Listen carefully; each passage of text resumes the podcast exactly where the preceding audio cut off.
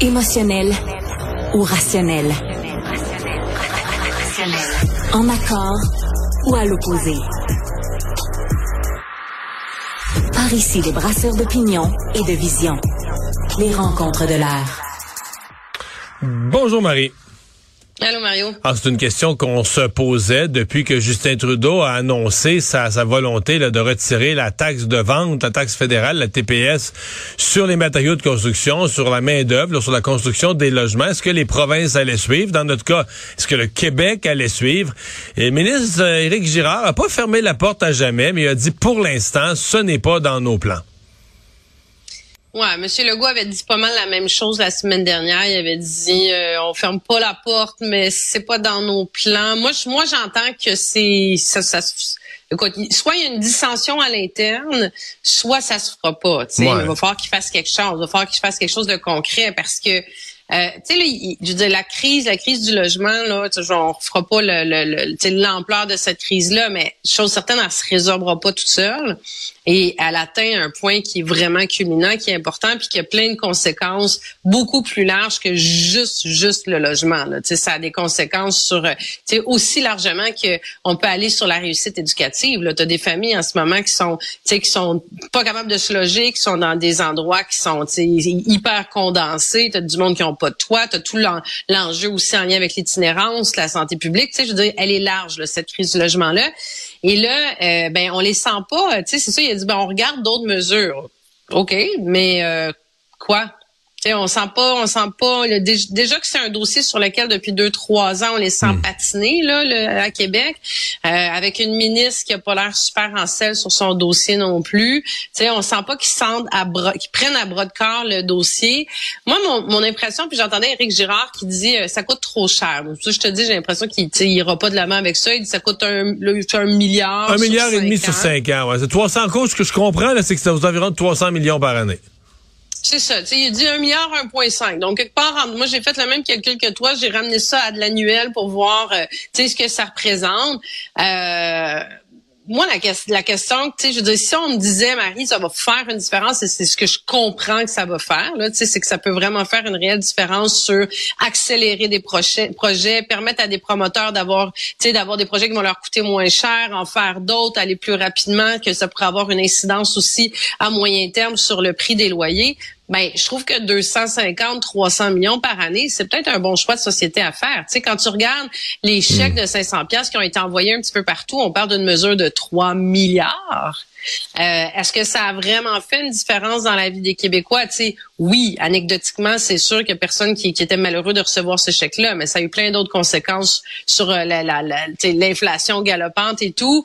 Euh, le logement, là, c'est un véritable enjeu. Donc là, ça devient un choix ce que je comprends, c'est que le gouvernement, est-ce qu'il préfère des mesures justement de proximité? Est-ce qu'il préfère envoyer des ben, chèques? J'entendais M. Legault parler de chèques aux locataires. Ouais, OK, mais ça n'arrête pas la crise. Tu sais, si c'est ça la mesure qui est adoptée, ça reste un peu un plaster. Ouais. Mais il faudra voir. Je pense que ça va venir dans la mise à jour économique, quelque part euh, fin octobre, début novembre. Moi, je dois avouer que à première vue, là, tu sais, d'abord, je trouvais que ça n'avait pas de bon sens que le fédéral lance ça comme ça sans avoir consulté les provinces, mais je me disais malgré tout, ce serait peut-être pas une mauvaise chose que le Québec euh, euh, embarque, le, joigne le, mouvement.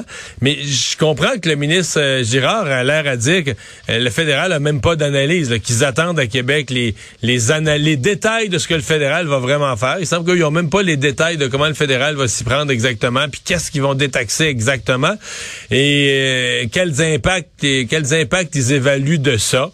Euh, mais quand même, je je sais pas, je reste euh, je reste sur mon appétit un peu là, moi aussi de, de l'annonce d'aujourd'hui, c'est-à-dire que tu dis que tu feras pas quelque chose, mais on sait pas trop ce que tu vas faire. Ouais, mais tu sais, je me dis il y a bien quelque part quelqu'un qui réfléchit à quelque chose euh, hmm. tu sais dans dans ce dans le ministère, dans le gouvernement. Donc tu sais outre l'annonce du du du fédéral, J'ose imaginer que quelqu'un avait déjà envisagé ça aux finances en disant ben ou à l'habitation, tu sais, puis il avait réfléchi ou est-ce qu'il y a d'autres mesures, mais c'est c'est annonce quelque chose, sinon on dit hmm. voici voici vers où on s'en va, mais il faut qu'il y ait quelque chose de concret qui se fasse là.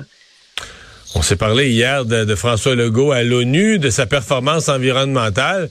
Mais il doit se pincer de ce qui lui est arrivé parce que euh, Al Gore, qui est perçu comme une des sommités dans le monde, en tout cas un des politiciens, le premier, premier, premier qui s'est intéressé au changement climatique, qui a utilisé l'expression un héros de la lutte euh, au changement climatique pour parler de François Legault. Eh, écoute, Mario, tu sais, hier, on se disait euh, on, se disait justement, on parlait de l'île de l'île d'Anticosti. On disait que M. Legault, bon, avait euh, avait souligné ça et en quelque sorte un peu indirectement pris pas mal le crédit de cette annonce-là, alors que euh, c'est Philippe Couillard qui avait eu un certain courage politique aussi à l'époque contre vents et marées d'aller de l'avant.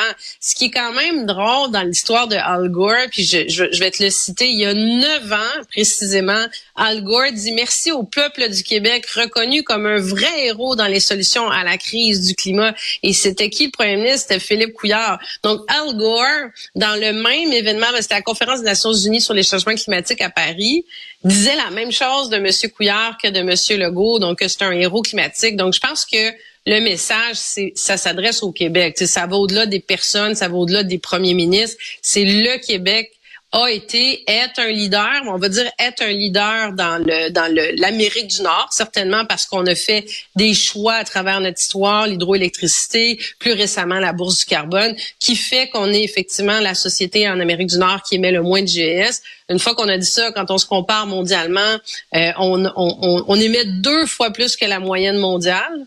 Donc, ouais. on est peut-être plus un petit... Euh, il y a des pays pauvres là-dedans qui émettent pas parce qu'ils n'ont pas les moyens. Là. Si tu leur donnais l'argent, ils s'achèteraient un char. Là.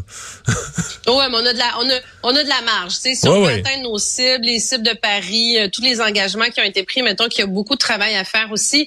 Mais je pense que, écoute, tu sais, je, je, je, je t'ai entendu dire on crachera pas dans la soupe. Je suis tellement d'accord avec toi là-dessus. Moi, je veux dire que le hmm. Québec, tu sais, qu'on soit représenté là-bas, qu'on soit invité, qu'on soit reconnu comme des leaders à l'international au niveau climatique, tant mieux. Mais je me dis, est-ce que, est-ce que Monsieur Legault est pas tombé un peu en bas de sa chaise quand il s'est fait dire ça? Parce que, en 2018, il y avait rien dans son programme électoral sur l'environnement.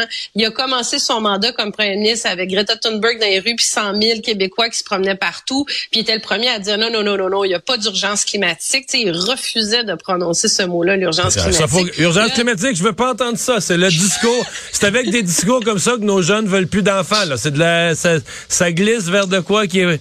C'est ça, la ben, notion de.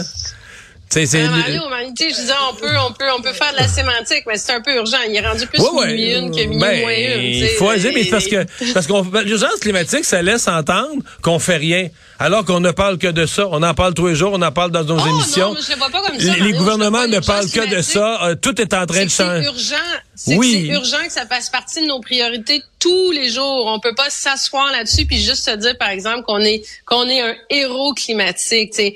Mais bon, en tout cas, tout ça pour dire que moi, je, suis très contente de voir que François Legault a peut-être fait un, une espèce de de écoute, il a fait un, je sais pas si c'est un 180 pour le moment, là, on va pouvoir le voir, mais, j'espère qu'il va revenir avec la même verve que Philippe Couillard est revenu cet événement-là, parce qu'à l'époque, M. Legault l'appelait le géant vert, euh, puis là, c'est peut-être lui qui revient en géant vert. Écoute, tu sais, je veux dire, c'est tout est dans tout. Là. Comme ça va être à suivre.